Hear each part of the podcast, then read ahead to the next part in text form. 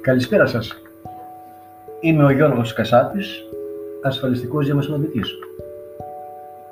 Πιστοποιημένος από την Τράπεζα της Ελλάδος και εγγεγραμμένος στο Επαγγελματικό Επιμελητήριο Αθηνών.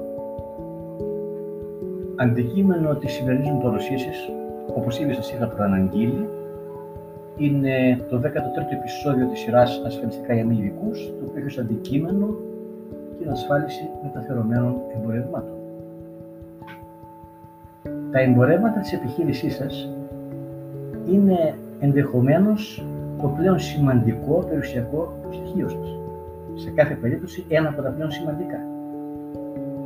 Με την ασφάλιση μεταφερομένων εμπορευμάτων φροντίζετε για την ασφαλιστική κάλυψη των εμπορευμάτων σας κατά τη μεταφορά τους. Καλύπτονται οι εισαγωγές, οι εξαγωγές, αλλά και οι εσωτερικές διακινήσεις.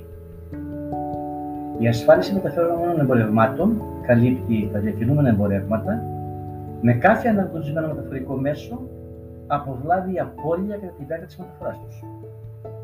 Αναφερόμαστε σε χερσαία μέσα, σε θαλάσσια, σε αεροπορικά και ό,τι καθεξής.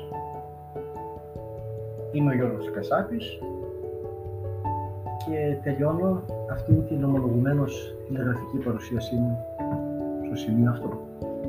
Ευχαριστώ για τον χρόνο σας. Καλή συνέχεια με υγεία και ασφάλεια. Και ανανεώνω το ραντεβού μου μαζί σας με το 14ο επεισόδιο της σειράς ασφαλιστικά για μερικούς, το οποίο θα έχει ως αντικείμενο την ασφάλιση πιστώσεων και εγγύσεων. Σας ευχαριστώ.